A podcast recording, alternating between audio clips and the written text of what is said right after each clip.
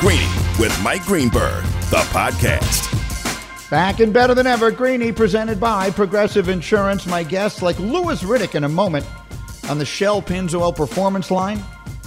He does Monday Night Football for us now at ESPN, and it's terrific. And he, they have themselves the game of the year, maybe a lot longer than that, with Patrick Mahomes and the Chiefs in Baltimore to play Lamar Jackson and the Ravens on Monday night.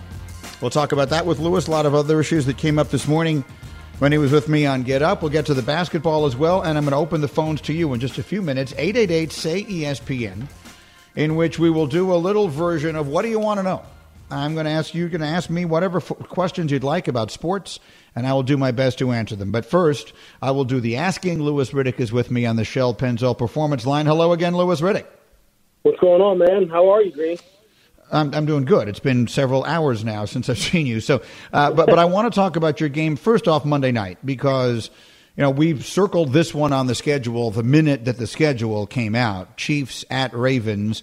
So the dynamic superstar young quarterbacks, and right now probably the two best teams in the NFL. So as I know you've been looking at the film, we know what the quarterbacks are. What else yeah. will make the decisions in this game? What what will decide how this one turns out? Well, I think defensively, you know, for the Ravens, it's are they able to make Pat Mahomes uncomfortable by either rushing with four or rushing with five or six because they're one of the most effective and most efficient blitzing teams in the NFL. And then as far as their coverage capabilities, is their secondary able to play tight, aggressive man coverage against the Chiefs wide receivers, which, as we know, is like an Olympic style 4 by 100 meter track team?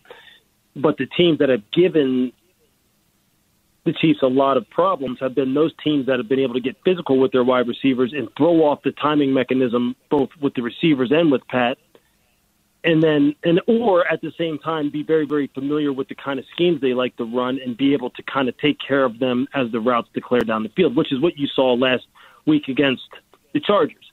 The Chargers, Gus Bradley has a real good feel for Andy Reid's offense. And although they may not man for man be as good as the Ravens secondary, they know what is coming by pre-snap alignment and getting tips and indicators because they play them so much that they're they always give Pat a lot of problems. So I think that's one area that it's going to hinge on, that the outcome of this game is going to hinge on. And then the second would be really on the flip side, will the Chiefs defense be able to handle what really is a bullying type of offense from the Baltimore Ravens, a team that can really send two running backs at you in J.K. Dobbins and Mark Ingram that will just bloody your nose. And then there's Lamar, who's only the reigning NFL MVP. So will they be able to step up to that challenge like they did last year in the NFC in the AFC Championship game with Derrick Henry? So really, I think it's it's more about the defenses more so. Can they handle the corresponding styles of the offense? That's where I think the game is going to be decided. Pat and Lamar are going to make their plays. I don't think they're either one of them is just going to go wild because both of these teams are are pretty darn good and they have played each other a couple times, so they do have a good idea of what the other team's going to try and do. But I really think watch the defensive play, watch the styles. Can can the Chiefs handle the Ravens rushing attack, and can the Ravens slow down, you know, that track team that they have at wide receiver for the for the Chiefs? They've actually played each of the last two years, and as we pointed out this morning on TV, um, the Chiefs have won both of those games. Those are two of the only three regular season games Lamar Jackson has lost. He took over yeah. Week 11 of his rookie year he lost one game to the Browns last year, two to the Chiefs, and that's it. Outside of that, he hasn't lost a game in the regular season. So that's a great one on Monday night, and obviously you're looking forward to it, and so are we. In the meantime, this past Monday night, you had Drew Brees and, the Saints in Las Vegas. And the outcome of that game surprised a lot of people. Certainly, it surprised me. And the way Brees has looked has been surprising. And part of the reason for that, Louis, has been that I supposed going into this year that the teams that have been together, that have had the consistency that they've had with Brees and Sean Payton being together forever and everything else, that they would have an advantage as the season began without having had, you know, the preseason and the, the regular, the postseason, the preseason games and the truncated offseason and everything that they had. So as you watch it, why do you think it has looked the way it has looked for Brees? And do you think it gets better quickly? Yeah, I, I think it's a multitude of things, Greeny. I think, you know, although they do have the familiarity and they have, and a lot of these guys have been in this system for a long time, and they've had, you know, a lot of success with it. I think some of it sometimes just comes down to good old lack of execution and consistency on the part of the Saints, and on the other side of the ball, I mean, look, I mean, the Buccaneers have a pretty good defense, and you're going to hear about their defense as we progress through the rest of this season. And the Raiders, as a team overall, offensively and defensively, are much, much, much, much better. So I think that combined with the fact that right now the Saints just aren't playing that well on a consistent basis, I think that's what leads to the mixed results, the one and one record, and Drew having some moments where he looks like the old Drew, other moments where he's missing wide open receivers, and you're sitting there going, "What's that about?" And and you know, as he told us last week before they played, look, I, I do need to be better. I have missed some throws. I'm not as sharp as I, as I want to be, and and if we if we could figure that kind of thing out, you know, we'd all be gazillionaires if we could figure out why you know human beings just aren't able to call upon their natural skills to perform at a high level all the time. And I, and I know what that leads to. I mean, obviously, it leads to the question of, well, is Drew starting to hit the wall? Is Drew starting to actually see that inevitable decline? After two weeks, I'm not ready to say that. After two weeks, I am ready to say that, yeah, there does seem to be some some decline in the margin for error for him, meaning he can't throw the football flat footed. He has to step into the throws. He has to get the torque on the throws. He has to use everything at his disposal to play at a high level. He can't do the same things he could, you know, ten years ago. I, I, I am willing to say that, but I need to see more out of him, like maybe over the next month, to really make a definitive, you know, call on is this really the, does this look like this is the end for him as a as an older quarterback? Because I've seen it end badly for other quarterbacks. I, re, I remember my time, and Mark Brunell is one of my favorite people. But I remember when I was in Washington and we signed Mark Brunell, and right in front of our eyes, we watched his his career just basically end. And it was like that's not the Mark Brunell I saw in Jacksonville. That's not the guy I remember playing again. What happened? And you know what? His lower body got weaker. He didn't have the same torque on the ball. He couldn't scramble outside of the pocket. He couldn't make those throws on the run. He couldn't hit the tight windows. And that was it. It was over. Now I know a lot of things have changed since then, as far as how guys train and rehab and rest and recover and and their their nutrition habits. But it does come for everybody, Greeny. It does happen. You're just wondering if you're starting to see a glimpse of it, or if it's just all the other factors I pointed to, and that's what makes it so fascinating with Brees, especially considering as a team, they're one. They should be one of the favorites in the NFC to make it to the Super Bowl. That's what makes it all the more intriguing. They play another of those favorites this weekend too. Green Bay and New Orleans. So Rodgers and Brees, that's a really good matchup. Greeny with you with Louis Riddick. Something we touched on really briefly this morning and did not get to elaborate, and, and I'm glad to get this chance to do it, is the performance so far of Josh Allen. I And the people in Buffalo are out of their minds excited, and well, they should be. He has played so well. And the only caution I will throw on it is he's played the Jets and the Dolphins, and, and let's see him when he takes a big step up in class, which he does this weekend against the Rams, who have a really good defense and have the single best defensive player in the world. But I, I, didn't really get a chance to talk about it with you this morning. What have you seen so far from Josh Allen, and what do you think is reasonable to expect from him the rest of the year? Yeah, I, I would. I think you know I'll take it in reverse. I think for the rest of the year, I think it's reasonable to expect some regression. I don't think he's going to stay on the toward pace that he's on as far as completion percentage and yards per attempt and the number of explosive plays he's you know that they're producing overall as a team in terms of plus 20 yard pass plays. I think that'll that'll subside some, but I think you also see and you know they they know exactly what they have in him. They know that he is a dual threat, and most people don't think of him that way, but they they allow him to really advance the ball on his own a lot. They call some things that allow him to go ahead and take off and run and use his size and athletic ability. I think that will remain the same. I think they will try to get the ball out of his hands quickly and get it into the playmakers' hands quickly and let guys like Stefon Diggs and Cole Beasley do their work. I think that will remain the same. And I think when, as long as they remember exactly what they're dealing with and you know and what his DNA is, I, I think it's it's reasonable to say that he's going to be better this year than he's been at any point other point in time. I don't think that means that the, you know, the wild misses are going to totally go away. I mean, they didn't some some of the greatest quarterbacks of all. Look, Brett Favre every once in a while would have those wild misses and wild turnovers, and he was considered a Hall of Famer. So I think that's going to always be a part of Josh's game. and I don't think that's either good or bad. That's just who he is. But I do think he's improved. I think this football team's improved, and you're right. Context is important in terms of always remembering the, the level of competition. Look, every everybody in the NFL is a pro. I, I, I get that, and I'm not trying to be disrespectful, you know, to a team like the Jets in particular or the Dolphins. But they do step up in class this week. He is going to be under duress a lot with Aaron Donald. They do have a real good secondary, and they have a real good corner in Jalen Ramsey who's going to take away their number one option or at least neutralize it to some degree. So we'll find out a little bit more. But I think he he's on the right path, and Sean McDermott, the head coach, has done a great job of bringing him along. Yeah, Ramsey on Stefon Diggs should be a fun matchup to watch. No One question. more for you, Louis. The weekend starts today is brought to you by DraftKings, America's top-rated daily fantasy app, and that's Thursday night football. And it's not the sexiest of games. Miami and Jacksonville. Jaguars are a three-point favorite, but I brought this up earlier, and I'll ask it to you. If the Dolphins should lose tonight, and they have they're 0 and 3 and they've got 10 days until their next game which by the way is against Seattle. I'll, I'll give you the next mm. 3 games in case that factors into your thinking. They play Seattle, San Francisco and Denver in their next 3, but they have the elongated break because of the Thursday night. If they Sure. if they lose tonight to start at 0 and 3, do you think about going to Tua? You know, I it, it makes sense, doesn't it? I mean, I'm sure that those discussions are being had. I, I would assume that they're being had anyway. And as long as he is, you know, nobody nobody's seen it, you know, outside of his own his own coaches and his own players. But as long as he is truly, you know, on the mend and able to protect himself, and and they they are comfortable where he is at mentally as far as being able to have enough at his disposal from a game plan standpoint to really get out go out there and give himself a chance.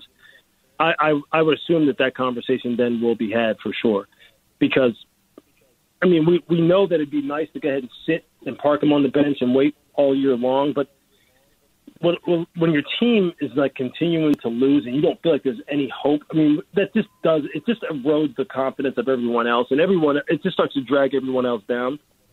And I mean, Tua knows, and they know that's what they drafted him for. They drafted him first to give them hope, and then to like raise their expectations because he can play, because he's a good player, and they need good players on the field. So yeah, I, I think it's it's a conversation that would have to be had, and one that I'm sure they're already thinking about. We'll see what winds up happening tonight. Louis, we'll all be watching uh, Monday night in Baltimore. It's the one we've been waiting for, and I will see you next week. Thank you, my man. You bet. Thank you. That's Louis Riddick with me here. Bubba, he Louis was with me with the breaking moves. Breaking Moves is brought to you by LinkedIn Jobs. Build your winning team today. Go to linkedin.com slash sports. All right, well done. That was fun. Louis Riddick is terrific. I'm so happy for those guys. Seems to be off to a very good start with Monday night, and then it's almost like the first couple of weeks were the build up, and here we go, the main event Monday night with Kansas City and Baltimore. This this should be certainly the most anticipated game of the NFL regular season with the quarterbacks and everything else. Let's see how it goes. All right, we're going to do something here. The phone number is 888 say ESPN. Bubba and Nuno are standing by with you right here, and they've put some questions up, and we'll get you in here. The question is going to be what do you want to know? You ask me a question about sports, and I will do my best to answer it. Bubba, we got some folks ready to go. Who's our first caller on what do you want to know? Yep. First up is Steven. Steven, what do you want to know? Greeny, thanks for having me on the show. So I have a real question. For weeks, I've been hearing in each round they've played that the Lakers are in trouble. They said it against the Blazers and they won four straight. They said it against the Rockets and they won four straight. After they advanced to the conference finals, they said they had the easiest path to the finals. They dropped game three, and now they're saying they're in trouble again. What's with the hmm. confusing narrative? Because I can't follow here, and I want to know what you think. Well, I want to know who you're listening to. So, to be very clear, I launched this show the week that they lost that first game to Portland, and I said, under no circumstances do they lose this series. And they advanced from there, they went on to the next round, and they dropped the first game. And I said, under no circumstances do they lose this series. And they come into this uh, round against Denver. And while I have pointed out that the Nuggets, I give them a lot of credit, they look like they believe they can win. You know what they remind me of? They remind me of that scene in Rocky where the trainer says to Apollo, he doesn't know it's a damn show. He thinks it's a damn fight. Like the Nuggets don't look like they realize we're all just waiting for LeBron to get back to the finals here. The Nuggets think they're here to win, but they will. The, the Lakers will win. So I understand what you're saying. Maybe that narrative has flip flopped a little bit here, there, and some other places. But I told you they'd beat Portland, and I told you they'd beat Houston, and now I'm telling you they'll beat Denver. So so long as you just listen to me, that's the moral. Just listen to me, and everything will be fine. What do you want to know with me, Greeny, on ESPN Radio? Bubba, who's next? We got Ruben in Arizona. Ruben, what do you want to know? Hey, Greeny, love the show. Thank you for having me on. Uh, my question is around the big week, the the week three matchup against the Ravens versus Chiefs. Um, so, does the winner of that game represent the AFC in the Super Bowl? I, I you know, here's what I have been saying. I will I will remain consistent, Ruben, with what I've been saying. I believe there are three teams in the AFC that should be separated from everybody else. And let's see just how good Buffalo is. Let's see just how good New England is with Cam. Maybe Indy, maybe Tennessee. But I think Baltimore, Kansas City, and Pittsburgh, I put Pittsburgh in that category with them as being a big three in the AFC. Does the winner of Monday night's game wind up in the Super Bowl? I'll say this they have the inside track. Yes. I will say yes. I will say if I had to bet, I think that Kansas City is going to win Monday night in Baltimore. They've beaten the Ravens each of the last two years. I'm going to bet that they will do it again. And I have picked Kansas City to go back to the Super Bowl again. So I'm going to stay with that. I'm going to say the answer to your question, Ruben, is yes. The Chiefs will win Monday, and they will represent the AFC in the Super Bowl. Greeny with you on ESPN Radio. 888 say ESPN is the phone number. We're doing What Do You Want to Know? Bubba, who's next? Next up, we got Scott. Scott, it's Greeny. What do you want to know? Hey, thanks for taking my call. Hey, assuming that Patrick Mahomes and Aaron Rodgers finish 1 2 in the MVP voting, which Super Bowl would you rather watch? Packers against the Chiefs or Tampa Bay against New England? Oh, that's a terrific question. Now, let's even take that out of the equation. Like, like Mahomes, let's take the, the MVP piece out because I think Russell Wilson is the leader for MVP, and I hope he wins it. But I like the question, Scott, and I want to stay with it because I think the MVP part of it is separate. Brady against the Patriots is one of the great storylines in the history of sports. We might be about to get LeBron against the Heat, and there'll be something really good about that storyline, but obviously it isn't anywhere near the same thing because LeBron played four years in Miami and Brady played 20 years in New England. I think Tampa against New England would be the best storyline from a drama standpoint. But Mahomes, the new kid on the block, the best player we've ever seen, going up against the guy who he is supplanting for that, Aaron Rodgers, the most talented guy, that's probably the best matchup. If Rodgers continues to play the way he's playing right now, the best quarterback matchup we could get in the Super Bowl would be that. It would be Aaron Rodgers because of all the history against Patrick Mahomes. So I really like the premise of the call. So I would say I'm a sportscaster. I'm in the interesting business. Nothing could be more interesting than if Brady winds up going up against Bill and they get to settle it once and for all. Was it Brady or Bill? One game, the Super Bowl, for all the marbles, which are bigger than any one game. So I'm rooting for that. That would be the biggest thing that could possibly happen. But I think the best matchup would be Aaron Rodgers against Mahomes. I love that question. Bubba, we're doing What Do You Want to Know? I'm Greeny on ESPN Radio. Who's next? Yeah, I agree. I'm going to say, I mean, I might hire Scott as for who you got writer. That was a great question. that that's, was the a great type of question. question we need for who you got. Let's go to Will in New Jersey. Will in New Jersey. I'm Greeny. What do you want to know? Well, I, I'm I'm I'm a Jets fan. I'm from Long Island. I had a Joe Namath jersey since I could walk. I'm 51. Um, I, I feel like this year's already a throwaway year, and we wasted last year as well. And do you think that we we may have even compromised the career of Sam Darnold with with the, you know the two coaches in three years and the failed systems? And I, I don't really like the, the whole Gase thing. I do have a little hope in Douglas. He seems to have a good um, pedigree from where he's from. But what what's your take on like last year and this year with Gase? Like, did we waste two Yes. years? Disaster. Absolute disaster. And everyone wants to compliment the general manager, Joe Douglas. I'll take the other side of that one, too. The most important thing Joe Douglas can be doing right now is helping the team develop the quarterback. And you do not develop a quarterback by giving him the worst weapons in the NFL. Right now, they're all hurt. But the tragedy is that when they were all healthy, they were the worst weapons in the NFL. The Jets had the worst skill position talent of any team in the NFL. You don't let Robbie Anderson go on a short term deal would have cost you next to nothing when he obviously had a good rapport with the quarterback. The most important thing the general manager can be doing is helping to develop the quarterback. You don't do that just by drafting an enormous offensive tackle in the first round. You do it by putting pieces around him, even if you're not planning to try and win this year. The Jets are a disaster. And I, I mean, Gase is ridiculous, the worst, the worst coach in the NFL. They are ruining the quarterback. Of that, I'm extraordinarily concerned. And everyone is so high on Joe Douglas. He did well in the Jamal Adams trade, I suppose. If you're going to trade your best player, I guess getting two first round picks for him is good. But look how well he's playing in Seattle. Look at the difference that he's making there. So when the best thing you can say about the GM is that he did a good job trading away the team's best player, that's kind of depressing. All right, that was fun. I appreciate the calls. We'll continue to do that. I like this opportunity to chat back and forth, and we will continue to find chances to do it. Coming up next, the most disappointing storyline of the NFL season so far, by far. Greeny, the podcast.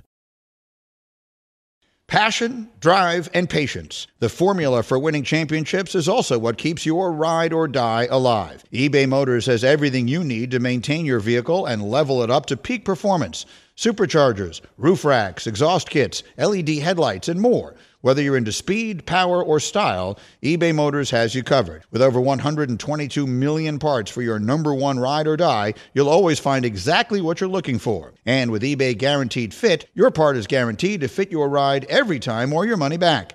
Because with eBay Motors, you're burning rubber, not cash. With all the parts you need at the prices you want, it's easy to make your car the MVP and bring home huge wins. Keep your ride or die alive at ebaymotors.com. Eligible items only, exclusions apply. For the ones who get it done, Grainger offers high quality supplies and solutions for every industry, as well as access to product specialists who have the knowledge and experience to answer your toughest questions. Plus, their commitment to being your safety partner can help you keep your facility safe and your people safer. Call clickgrainger.com or just stop by. We made on Get Up a very big deal the day that Rob Gronkowski announced he was coming out of retirement and signing to play in Tampa. He was going to come back with Brady, and they were going to be reunited and they were going to make the magic together again. Rob Gronkowski caught more touchdown passes from Tom Brady than anyone else ever did. More than Julian Edelman, more than Wes Welker, more than Randy Moss, more than anyone. Gronk was Brady's favorite target ever. And I think he was the best tight end I ever saw probably the best tight end ever. And so when he took the year off, we thought to ourselves he needed a little mental break after all the injuries and the difficulties of playing for Belichick. And he's lost all this weight, and look how good he looks, and look how funny he still is. And boy, this is going to be a great signing. And so far, nothing. Nothing. He's basically done nothing. And he looks exactly the same. I admire Gronk a lot. He's a fun spirit, and I enjoy watching him play. And as much as I always rooted against him in New England, I respect the hell out of him as a player. So I take no pleasure in saying, but Rex Ryan said it exactly right. He runs like a man with a piano on his back. He doesn't look any faster. He doesn't look like it all came back after a year of resting his body. Now, maybe for some reason that will start to get better into the season, but I would have thought week one and week two would be the best he would look. I don't mean necessarily he's in all the football shape you need to be in, but just running from point A to point B. He doesn't look any faster than he did at the end in New England when he looked really slow, like all the injuries had taken a toll. And maybe it's just a reminder that all these football players have just, just so many hits in their bodies that they can handle. And he probably, well, he, he may have reached his limit. And as coach Bruce Arians was asked about how little production there's been from Gronk, listen to what the coach said we haven't had that many red zone opportunities, and uh, I don't see him running 40 yards past people anymore. We brought him in to, to just play tight end. If that means no catches, that means no catches. Wow. If that means no catches, it means no catches. I don't see him running 40 yards past anyone anymore, so he himself is saying he looks slow. And for what it's worth, they've had 12 snaps in the red zone this year, and Gronk has not been targeted on any of them. So it's a tough start so far. And again, the time comes for everybody. It, it is my opinion that Rob Gronkowski should be a first ballot Hall of Famer. He should go in the Hall of Fame on the first ballot. I think he, if he's not the greatest, he is right in the handful of the greatest tight ends that ever lived, and he was a critical piece of multiple championship teams. So I take nothing away from Gronk. But just as we said yesterday, maybe the time has come for Drew Brees because it comes for all these guys. Obviously, Gronk is a lot younger than that. He's only 31, but he was beat to shreds. And that's one of the reasons that he walked away, and one of the reasons I was surprised that he came back because his body just looked done. Maybe it is. We'll find out. Maybe he'll get it turned around here. There's a part of me that sort of roots for that. I'm Greeny. I'm presented by Progressive Insurance. At Progressive, they're making things even easier. They'll help you bundle your home and car insurance together so you can save on both. Learn more at progressive.com or 1 800 Progressive. We got a lot of reaction this morning about a conversation we had on Get Up about the sweatshirt that Bill Belichick was wearing at his press conference yesterday. And we turned it into, I think, a pretty interesting little conversation about the man himself. Now, first off, our condolences to Bill and his family. He probably saw he lost his mother last week, and um, he and his mother were very close. His father was a football coach, and like all football coaches, was busy and working all the time. So he was raised a lot by his mom. His parents were together, but he spent a lot of time with his mother, and he was obviously very close to her. And she died at, the, I believe she was 95. Um, but Belichick went to a, a, press conference yesterday, and he was wearing a, a, a sweatshirt that had holes in it and was all beat up and wrinkled. And we were subsequently told that this is the first time he's worn it since the year they played Seattle in the Super Bowl. So what is that now? Five years ago, six years ago, whenever that was. And we turned it into a serious football conversation about how there is an authenticity about Bill. And I had two guys on with me who played for him, Louis Riddick in Cleveland and Damien Woody in New England, saying that's one of the things players do admire about Bell. Even those who don't like him and don't like playing for him, they do admire his authenticity. He's just him, and he doesn't give a damn if his sweatshirt has holes in it. It also reminded me, because I can turn almost anything in life into a Seinfeld reference, of the Golden Boy episode of Seinfeld. Seinfeld had an episode in which he had this old yellow t shirt. It was sort of gold, and it was all ripped up. And he pointed out that he was never going to throw it away because that's his lucky shirt. That's his shirt. That's his golden boy. And there's a great moment in the episode. The shirt, the shirt dies. The shirt uh, doesn't make it through a spin cycle on the washing machine, and that's the end of Golden Boy. And I thought to myself, don't we all have those shirts? Do you have that? Do you have a shirt that you know you shouldn't ever wear in public? I have multiple shirts that have holes in the back of them that I still wear on TV because I like the way they look in the front and they're comfortable and they're my shirt and you can't see the back. I don't mean dress shirts, so the jacket is covering them. I'm talking about back in the Mike and Mike days when I wasn't wearing a jacket. I'm wearing a shirt with holes in it, and my wife would give me the business constantly. You have to throw that shirt away. There are some shirts I'm just not throwing away. There are shirts in my closet that I have, knowing full well I will never wear them again. How many? What's the over under on number of shirts you own that you know you will never wear again? If I put the over under at one and a half, would you go over? Two and a half? Do you have four? Do you have four shirts in your closet that you know you will never wear again? I think I do. I also have some things in my closet that I keep because I, I, I, they were ex- more expensive than I would have wanted them to be. And even though I never wear them anymore, I just can't part with them because I spent a lot of money on them and I feel a need to hold on to them. Does that make sense? Should I do that? What's the right thing to do in that situation? There are so many etiquette questions in life that confuse and confound me, and I'm looking for a little guidance. So, those are part of the reason that I'm back on the radio now because you can answer those questions for me because I tend to get a lot of those things wrong when left to my own devices. All right, we have more to do here as we continue. Coming up next, Charles Barkley said something I'm told I'm going to like. We will hear it for the first time together, live next. I'm Greeny, and this is ESPN Radio. Greeny, the podcast. This show is sponsored by BetterHelp. We all carry around different stressors. I do, you do, we all do, big, small. And when we keep them bottled up, as I sometimes have had happen in the past, it can start to affect us negatively. Therapy is a safe space to get things off your chest and to figure out how to work through whatever's weighing you down. It's helpful for learning positive coping skills and how to set boundaries. It empowers you to be the best version of yourself. It isn't just for those who have experienced major trauma. If you're thinking of starting therapy, give BetterHelp a try. It's entirely online, designed to be convenient, flexible, and suited to your schedule. Just fill out a brief questionnaire to get matched with a licensed therapist and switch therapists anytime for no additional charge. Get it off your chest with BetterHelp. Visit betterhelp.com slash greeny today to get 10% off your first month. That's betterhelp, H-E-L-P dot com slash greeny, G-R-E-E-N-Y. 10 seconds on the clock. How many things can you name that are always growing? Your relationships, your skills, your customer base. How about businesses on Shopify? Shopify is the global commerce platform that helps you sell at every stage of your business. From the launch your online shop stage to the first real life store stage, all the way to the did we just hit a million orders stage, Shopify's there to help you grow.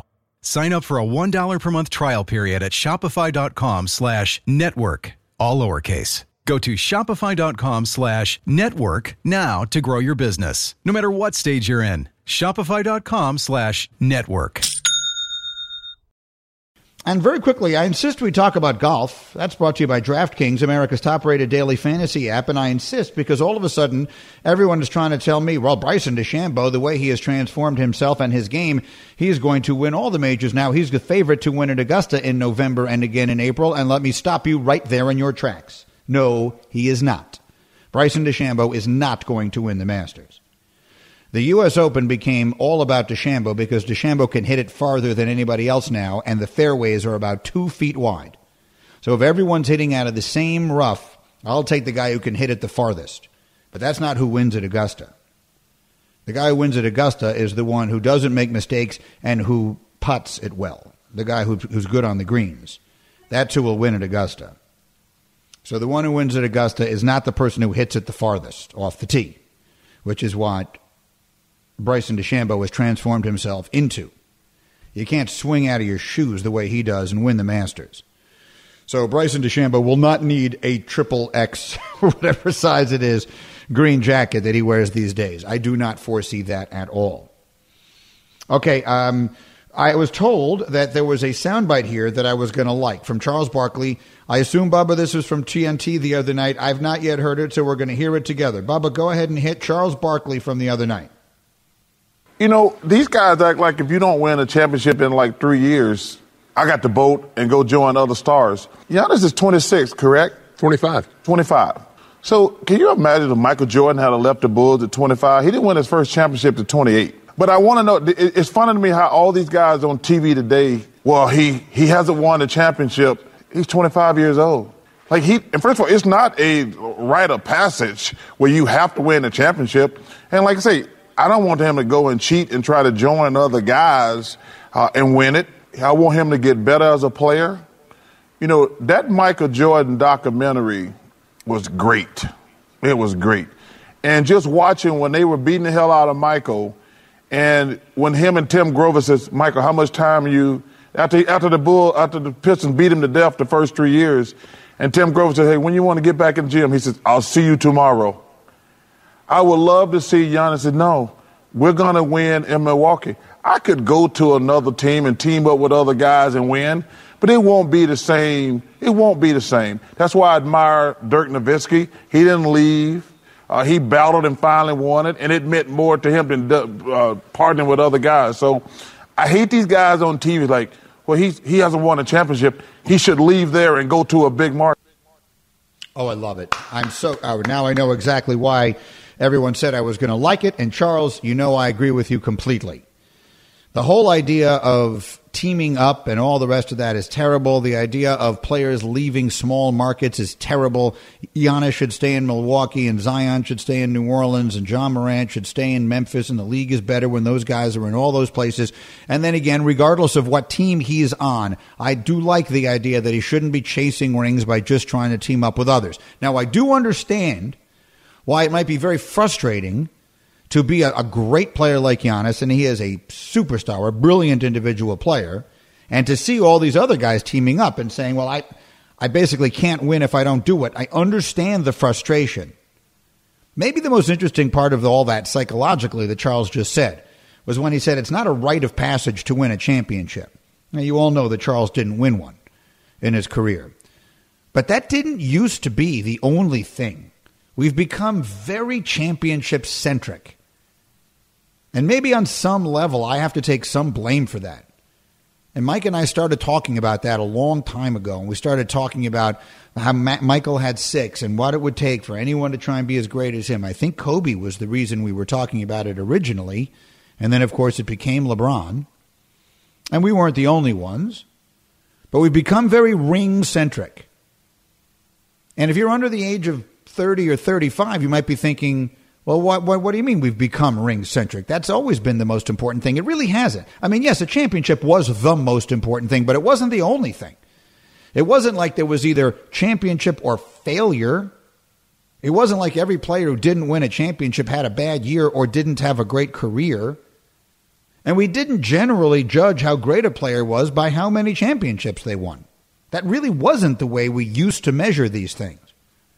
Michael kind of screwed all that up by winning the way he did. I, I, I, covered Michael Jordan every single day for years. We never talked about how many rings Bill Russell had, not once. I hosted local talk shows. I appeared on them every single day in Chicago for from 1992 until 1996 when I left to go to ESPN. Not once did we talk about how many rings Bill Russell had, or how many rings Kareem Abdul Jabbar had, or how many rings Larry Bird had, or Magic Johnson, or anybody. Michael changed that. All of a sudden, Michael set a new standard. He was the best player. Could anyone ever supplant him? The logical next question is how does someone supplant him as the best player? The logical conclusion is well, he won six championships. We might as well start there. And that's kind of the way it feels. This wasn't like Tiger Woods chasing Jack Nicklaus's record for majors. That isn't the way we used to judge basketball players. It really isn't. And it, of course, definitively is now. So Giannis will not be a failure if he never wins a ring, and his season this year wasn't a failure. I would see it maybe was a disappointment. And the only thing I will give him some slack on is that I can see where it would be very frustrating to be him and see all these other guys teaming up. I mean, in his own conference, here come Durant and Kyrie together, and he's out there thinking to himself, well, I can't beat those guys. I can see that being frustrating.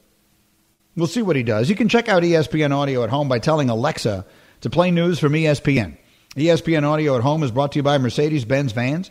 Drive a Mercedes Benz van, find out how far an extra mile really goes. From customization and service to financial assistance, Mercedes Benz vans are ready for anything.